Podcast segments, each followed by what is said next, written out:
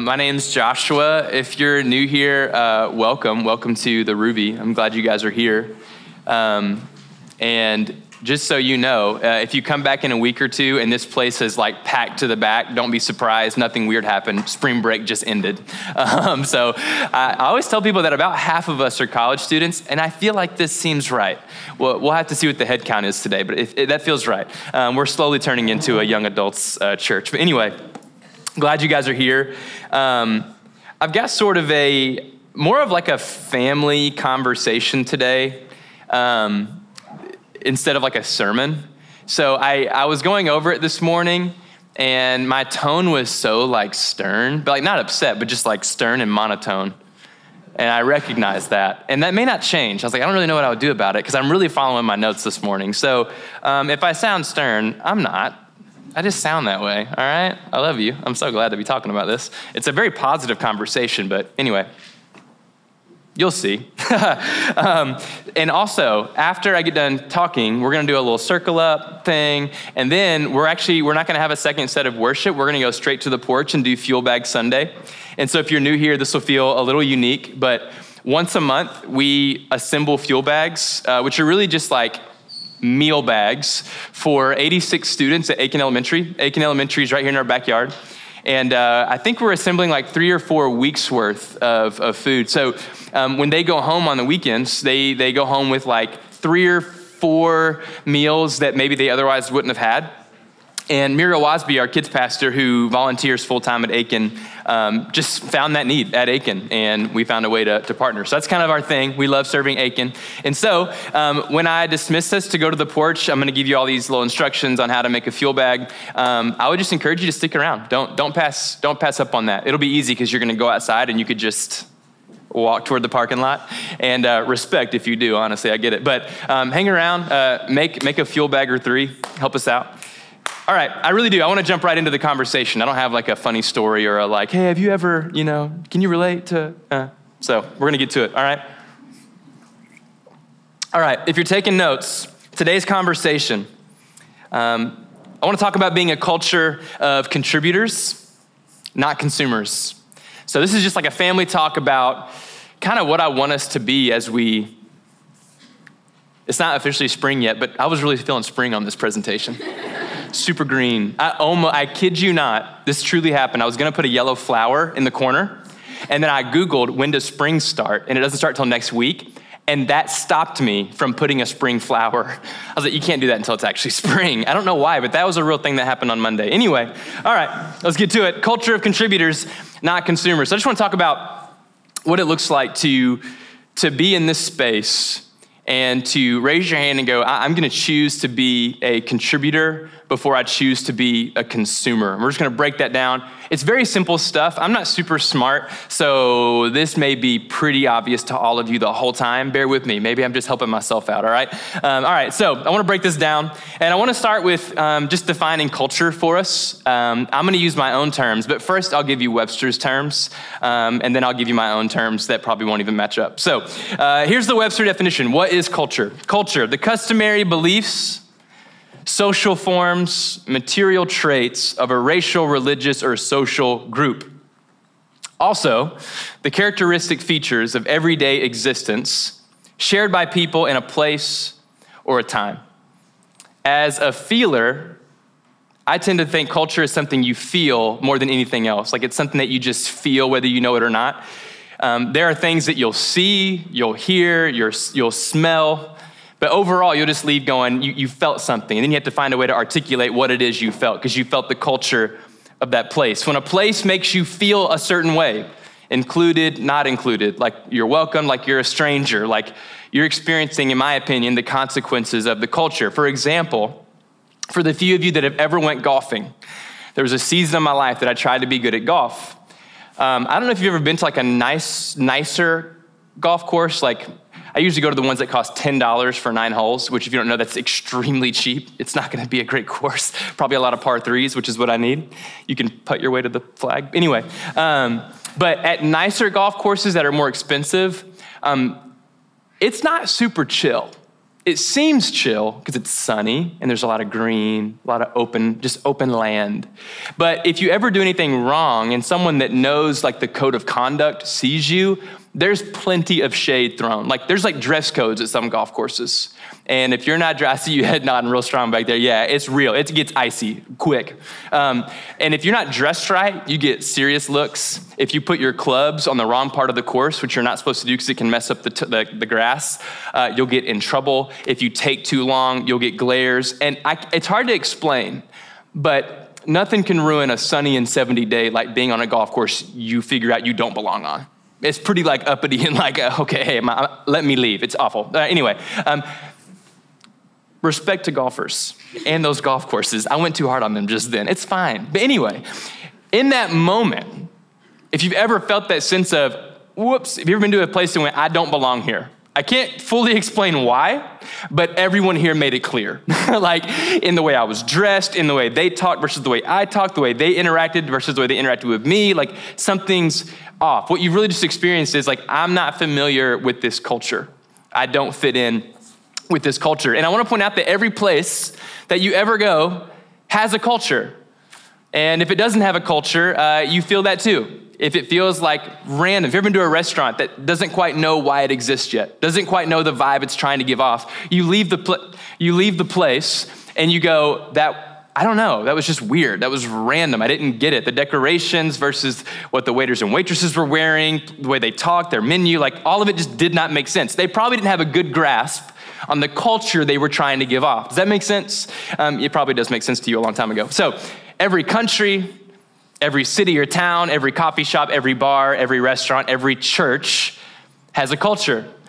And that culture will attract some and it will push away others. And so today I want to briefly talk about an aspect of the culture here that I want to see our family grow into, and that is being a culture of contributors, not consumers. So, my goal over the long haul is that this family grows into a family that the majority of its members see themselves with joy in their hearts as people ready to give, ready to contribute to this body of believers, rather than to come and partake of a good, uh, to consume a service. Does that make sense? All right, so we're gonna break this down. Um, I could probably do this in three minutes and you'd get it, but we're gonna expound it a little bit to really uh, drive it home. So, First, I want to talk about a culture of consumerism. Culture of consumerism. All right.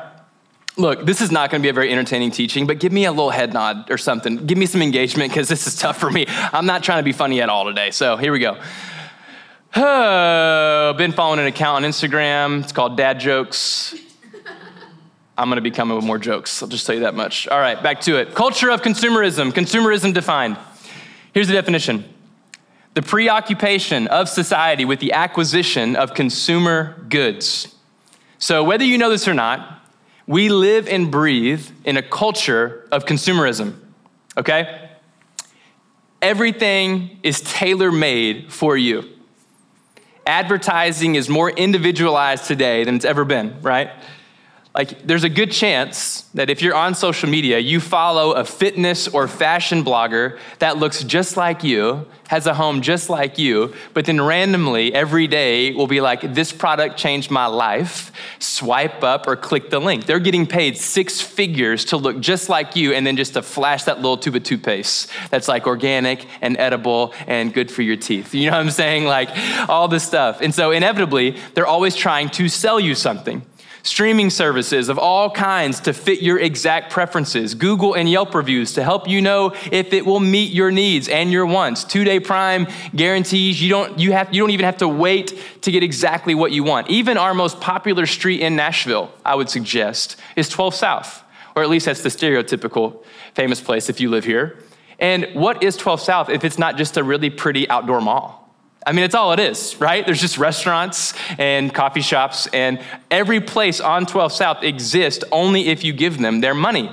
Now, shout out 12 South and local business. Give them your money. I think that's really cool. But I'm wanting you to see that even like when my wife and I are like, what should we do today? Let's go on a walk on 12 South. That inevitably leads to, leads to shopping and spending money we don't have. And it rocks. I love it. It's awesome. Um, but my point is, we live in a world where so much of our existence, and I'm not saying this is good or bad, I'm just pointing something out. We live in a world where so much of our existence revolves around acquiring not just what we need, but what we want and what we desire. So I'm gonna do a little mental exercise for us. Over time, if your brain gets used to a pattern of consistently looking for and acquiring what you desire, what ways of thinking might be forgotten? What habits might slowly erode and vanish? I would suggest this might have an impact on the habit or the instinct of considering other people, of it being normal to consider what someone else might need around you. Just the simple thought is someone around me in need of encouragement? Is someone around me in need of a word? Is someone in, around me in need of a resource? Just the thought process of it.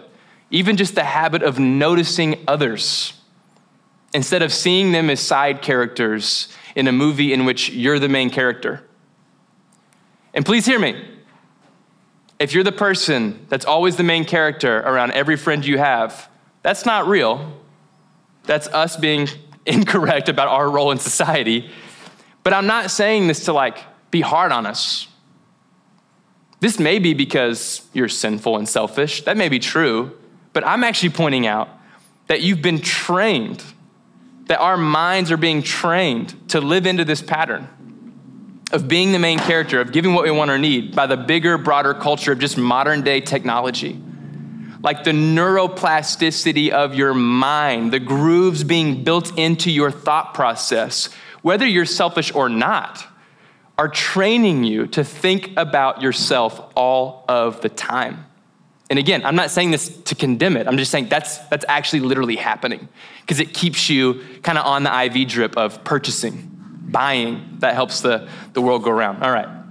So, continuing with the mental exercise, how might these patterns end up impacting how a church feels? That culture word. You'll see things, you'll hear things, you're, but overall, how will a church feel? So let's do the math. What happens when several individuals with this way of thinking, what do I need, what do I want, gather in a church every Sunday for their weekly dose of gospel? What does that church feel like? When a group of people, all thirsty for something deeper and more meaningful, but they're surrounded by people, including themselves, thinking, What do I need? What do I want? Everyone wanting something from someone else, what happens? When every individual is marked by, What do I need and what do I want? I remember seeing an IG post. I follow a lot of rap, love hip hop, and a rapper that I really respect. He said something like, If you don't give me what I want, like if, if I call you and you don't answer the phone, you're out of my life. It's over with. Like, I answer the phone for my people, and if you don't answer for me, it's over. It's basically like, if I don't get what I want from you, I'm gone. It's really harsh. And I don't know if you've seen like random posts like that, like, hey, if your friends are draining you of energy, or like, and it's all about like everyone's doing you wrong, it's kind of hilarious because you're like, wait, is everyone thinking this way? Does everyone think that they have friends doing them wrong? That cannot be right, right? Like the math doesn't shake out. And I know that we probably wouldn't say, my guess is a lot of us don't actively think that way. But in terms of Sundays, I think subliminally, subversively, maybe we can have that kind of a vibe. Like maybe you come to this space, and the reason you stayed here was because when you asked yourself some version of, was that worth my time? And if you decided, yes, it was, you came back, right? Like, how did that go? How did I feel about worship? How did I feel about the teaching? That I like the vibe, the high ceiling, the white walls, the shades that lift up and go down, the porch. It's a good vibe. It's springtime, so now I really want to go here because we spend so much of our time walking from the parking lot to here, you know? like, like what did you think? I'm not even being harsh. I, again, I'm convinced that our church is actually like amazing. I'm convinced that there's a lot of like just supremely high character in this building. I love this family. And in fact, I relate. If you ever look for like, how did that go for me? I, I understand that. I'm more highlighting that the broader culture we will that we live in every day, we spend like two hours here. The rest of our time is not here. And the broader culture that we swim in will take this self seeking instinct we have and just dump Miracle-Gro on it. Will just help that self seeking mindset thrive and flourish. And we just need to be aware of that. And some of it will come from our sin, some of it will come with our pride, but I would say, you know that word unprecedented that's been said a lot in the past two years? I just feel like we're in that kind of an unprecedented moment where even if we're not actively like living in selfishness, we are being trained to think about us, not just what we need, but what we desire. And I don't know about you, but I don't always desire good things. My desires don't always feed really healthy long-term strategy for my life and my like holistic healing, you know. All right. So, I want to remind us just really quick of the gospel DNA. Of just what the gospel is, man. We're not even going to spend time on these passages, but they are freaking fire. Ephesians 4:32 through 5 verse 2. Paul says, "Be kind to one another, tenderhearted, forgiving one another, as God in Christ forgave you." I could just cry already if you really just let that let that hit. Therefore, be imitators of God as beloved children Walk in love as Christ loved us and gave himself up for us, a fragrant offering and sacrifice to God. So we're called to be imitators of God. But I want to get more specific. Imitate what? This is Philippians 2, verses 1 through 8. Strap in. If there is any encouragement in Christ, any comfort from love, any participation in the Spirit, any affection and sympathy. Complete my joy by being of the same mind, having the same love, being in full accord and of one mind. Here we go. Do nothing from selfish ambition or conceit, but in humility count others more significant than yourselves.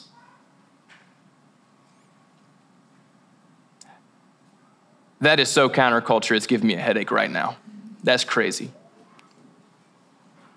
Let each of you look not only to his own interests, but also to the interest of others. Here's the imitators of God part. Have this mind among yourselves, which is yours in Christ Jesus, who, though he was in the form of God, did not count equality with God a thing to be grasped, but he emptied himself by taking the form of a servant, being born in the likeness of men. And being found in human form, he humbled himself by becoming obedient to the point of death, even death on a cross. This is what makes Jesus so beautiful. He didn't just look out for his own interests, he looked out for our interest. We see this over and over and over again in his life on earth, and then ultimately when he breaks his body, sheds his blood for our sin, that we could enter in, in perfection, in righteousness. An unfair trade at Jesus' expense. He dies, resurrects, we get his righteousness. It's a pretty good deal. Philippians 2, verse 9 says, Therefore, God has highly exalted him. Talks about Jesus taking the throne. So, Jesus gave his life, servant hearted, for the sake of us, but he understood his identity as Son of God on the throne. He knew his place of belonging. In the same way, what I'm talking about today is not a call to self hatred, but simply selfless living until we are seated in the heavenly realms with Christ, the one who showed us the way. Y'all, it'll be so cool to see Jesus and to feel the juxtaposition of who really was like the selfless servant. Whew, we'll not be close on the scoreboard. Who was more selfless? We must take on the person of Jesus, the one who looked out for us, the one who was not too busy to walk our way. So, in that, I think we're called to be a culture of contributors. So, to break this down just a little bit, this can apply to a lot. Being a culture of contributors can apply to so many things. I could talk about volunteering at this church like we do so often. It's how we, it's literally how we exist. If we did not have volunteers, we would not have this, or we'd have a very basic setup, like with no chairs. Um, and that'd be fine. Um, I could talk about tithing and how when you give money to Hillsboro Village, I can give you very tangible things that it goes to, um, like this building, our part-time staff and the one full-time staff we got. Hello. to every item you're gonna get and, and put in bags for Eakin. Like that's your giving at work. But today I wanna specifically focus on contributing in a specific area, and that is prayer and encouragement for one another. That's where I wanna call us into prayer and encouragement for each other in this space. I got three disclaimers. First disclaimer this does not mean there is pressure to be close friends with everyone in this building. Some of you are introverts and some of you are extroverts who have already exhausted that gift and going, Are you about to ask me to like build a whole other community for myself? No, I'm not. So go ahead and just let's just turn that off, okay? You don't have to be best friends with everybody here. It's okay. Second disclaimer this does not mean putting others in awkward or weird situations with your prayer preferences, okay? Don't be weird. Third, this does not mean using prayer as a means to flirt or force friendship. Hey, attractive person similar to my age, seems to have similar interests. I've really felt led to put a hand around your shoulder and pray over you. I don't know if that ever actually happens, but man, that'd be a smooth and easy way to do it, but not here. so, those are my three disclaimers, all right? Saw that joke, loved it. Uh, but it does mean that when you walk in this space, this space does not exist primarily to meet your wants and desires. I'm gonna run that back. This space does not exist primarily to meet your wants and desires. That is not why we are here.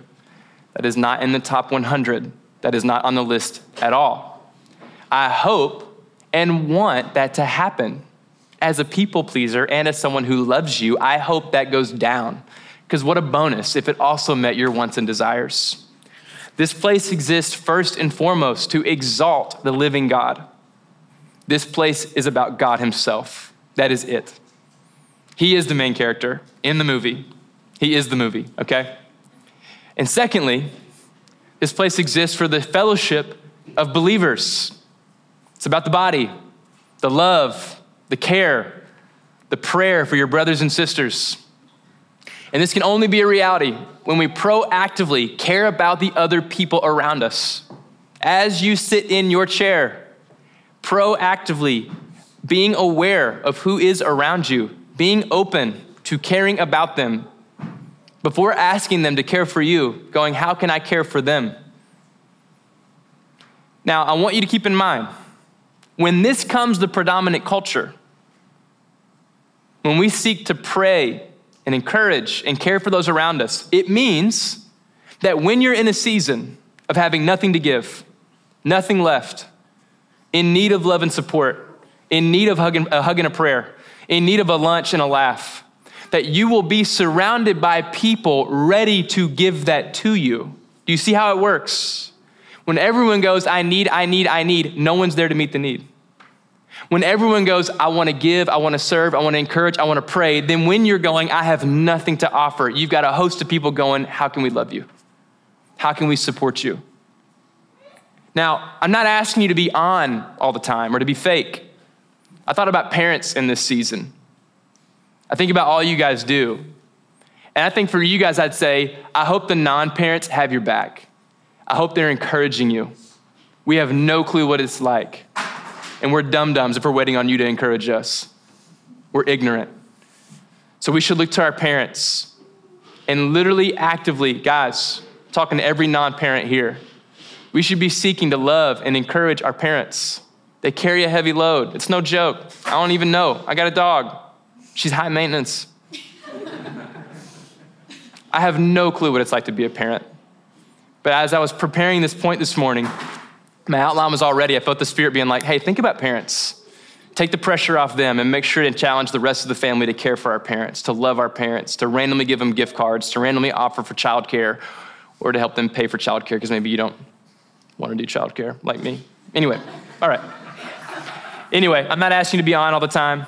If you're prone to people pleasing, this is not intended to be a heavy burden of, am I doing church right? I'm not, I'm not putting a yoke of a burden on you but I'm trying to shape the majority, which will strengthen and love and support those that go, I'm just wore out, I'm just too tired, I just need a hug, or I just need space, give me some elbow room. And us go, that's great, do what you need, we love you. So, for this church, To really live as a biblical church, I believe that it must be marked by a sense of selflessness and servant heartedness. And if that sounds like too much, if your weeks are wearing you out too much, that sounds just like too much to ask of a church, I would suggest that church is not your problem. The church gathering or house church at best gets you three or four hours a week. And if that sounds too hard, I would ask you to do a real heart, life, and calendar reflection as to why that sounds so hard.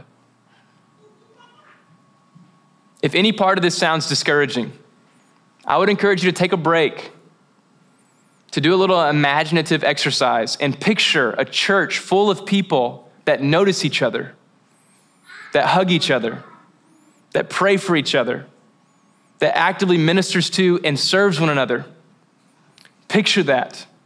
Breathe that image in, because that's what we're after. And I think it will take effort and intentionality on every individual here. But the long term, this will only lead to fruition. Fruition? That can't be the right word there. This will only lead to abundance, maybe. Hmm. It will only lead to just like a good, rich family atmosphere. But we do need to realize that each of us individuals are a crucial part of this happening. It does start with you. Every person in this seat, with a church this small, it does start with you. You cannot get lost in the crowd here. Lord knows some of you have tried, and you're like, maybe this isn't the church for me. Everyone always sees me. Cannot sit down without getting told, getting said hi to by that dummy with the mic, you know? but I really believe this. I really believe this is on us. And I would encourage someone in the friend group has to start this mindset. Someone in this, someone in your friend group has to leave the, the safety of your row, the safety of familiarity on each side of your shoulders, and go talk to the person that's brand new. Someone has to break the friend rhythm and go, you know what? I feel led to pray for my friend, and I'm going to do it today. During the first set of worship, I'm even going to break the rules. I'm going to pray for them while everyone else is singing. Whoa. You know? But it takes you. And so I was thinking, what's a good little baby step? What's a good baby step here? By the way, I'm so proud of this family. I think we're amazing. I think we're growing in maturity. Like, I had no one in my mind that I was like coming at, like, you need to change. I love this family, but I'm trying to, you know I'm saying, I'm trying to get somewhere. But collective baby step. Is there a baby behind me? Isn't that a cute slide? um, all right. Baby step. This is for you every week. If you want to pull out a phone and set a simple reminder, I really encourage you to do so. Practice walking into this space with a simple question in your heart God, is there anyone I can encourage today show me. Don't overthink this. This can mean, hey, love that shirt. Hey, how was your weekend? Hey, never met you. How'd you get here? It could go as deep as, hey, I feel the Spirit lead me to pray over you, or hey, how can I pray for you? I don't know. Keep it simple, baby steps. But walk into the space going, Lord, I'm open to seeing people that I know and don't know and encouraging them. And again, if it starts to feel burdensome, picture a room full of people that think this way it gets good real quick. Now, let's be patient with this. And if someone walks up to you and very awkwardly encourages you and it makes you more uncomfortable than it does encouraged, just tell them thank you, give them grace, and you go encourage someone in a cooler way. you know what I'm saying? Because look, this can get real Christian church awkward real quick, right? Like, hey, look, at, I'm being intentional with you. Here's awkwardness, you know? We're gonna try to figure this out. But I do believe the more we try, I think practice gets so much respect with like sports and like acting, but it gets no it gets no love with like encouraging one another and practicing vulnerability. But give practice its due. So practice encouraging each other. And when it is awkward and cringy and you're like, "Why did I say that in that way to them?" They probably think I was flirting. You know? It's okay. Try again. We're good. We'll be patient with each other. So there's your action step. And for now, we're gonna do a little exercise to just go ahead and practice, all right? And it's not supposed to be perfect or amazing, you know, but we're gonna do it. So, proactive prayer and encouragement. We're gonna get in groups of three to four. Four is the max number. Every now and then, y'all try to cheat and do groups of 10. And I'll, i know what that scheme is because it helps five of y'all not have to say anything at all. Good job. It's too many people. All right. And what I want, want you to do is each individual just share one thing you want prayer for. Now, listen, as always, you don't have to circle up. You literally don't. You can stay in that chair and not move a muscle, and we respect it. There's no pressure. Or if you want to circle up, you don't want to share, just say pass, and it's on the rest of the group to go. Sounds good. Okay? If you're willing, we're going to circle up in groups of three to four. Everyone share just one thing you want prayer for, and at least one person in the group pray over the group. I just encourage you, keep it simple, keep it succinct, like no pressure, but just pray. Like ask the Lord, listen for the Spirit. Like, God, how can I pray for the people in my group? And if all of you want to pray, great. If one of you wants to pray, great, okay? So literally, we're going to circle up, pray for each other. Now, the hope here is that you understand, even as you circle up, think to yourself, we do not have to circle up post sermon to do what we're doing right now. That's actually the goal. I don't always want praying for each other to be such a formality. When you circle up and pray, maybe picture yourself instead in a row during worship doing the same thing with one of your brothers or sisters. Know that this exercise is to help you see the freedom of, hey, do you need prayer? Hey, can I pray over you right now? Deal. That's on the porch, that's during worship, that's before, after, anytime. Does that make sense? Okay. So we have communion, and I want to get that passed out first. It's in every other row. And so, if you don't mind, we're going to throw a communion slide up to remind us what communion's all about. So, take one, pass it down. I call these rip and sips. It means at the top, there's a layer that comes off. There's like styrofoam bread in there. Mmm. I'm sure it's unleavened, so that's biblical. There's a second rip. It's got grape juice. It represents the blood of Jesus. There's the slide explaining it. Keep it on the green theme. So, what I'm going to invite you to do is circle up in groups of three to four. And after you've prayed, you can take communion together. And then in about 10 or 12 minutes, I'm going to call us back. And then I'm going to give us our fuel bag instructions. And we're going to just continue being the church. We're going to assemble some fuel bags. And then we're going to get out of here. I'm going to be honest, I loved this. I did. I really loved it. I could feel you guys really paying attention and you're just such a sweet little family. I'm just so thankful for y'all. Um, so thanks for being good sports with this um, yeah, go ahead, circle up, share. What's one thing you want prayer for? At least one person pray over the group, take communion. I'll wrap us up.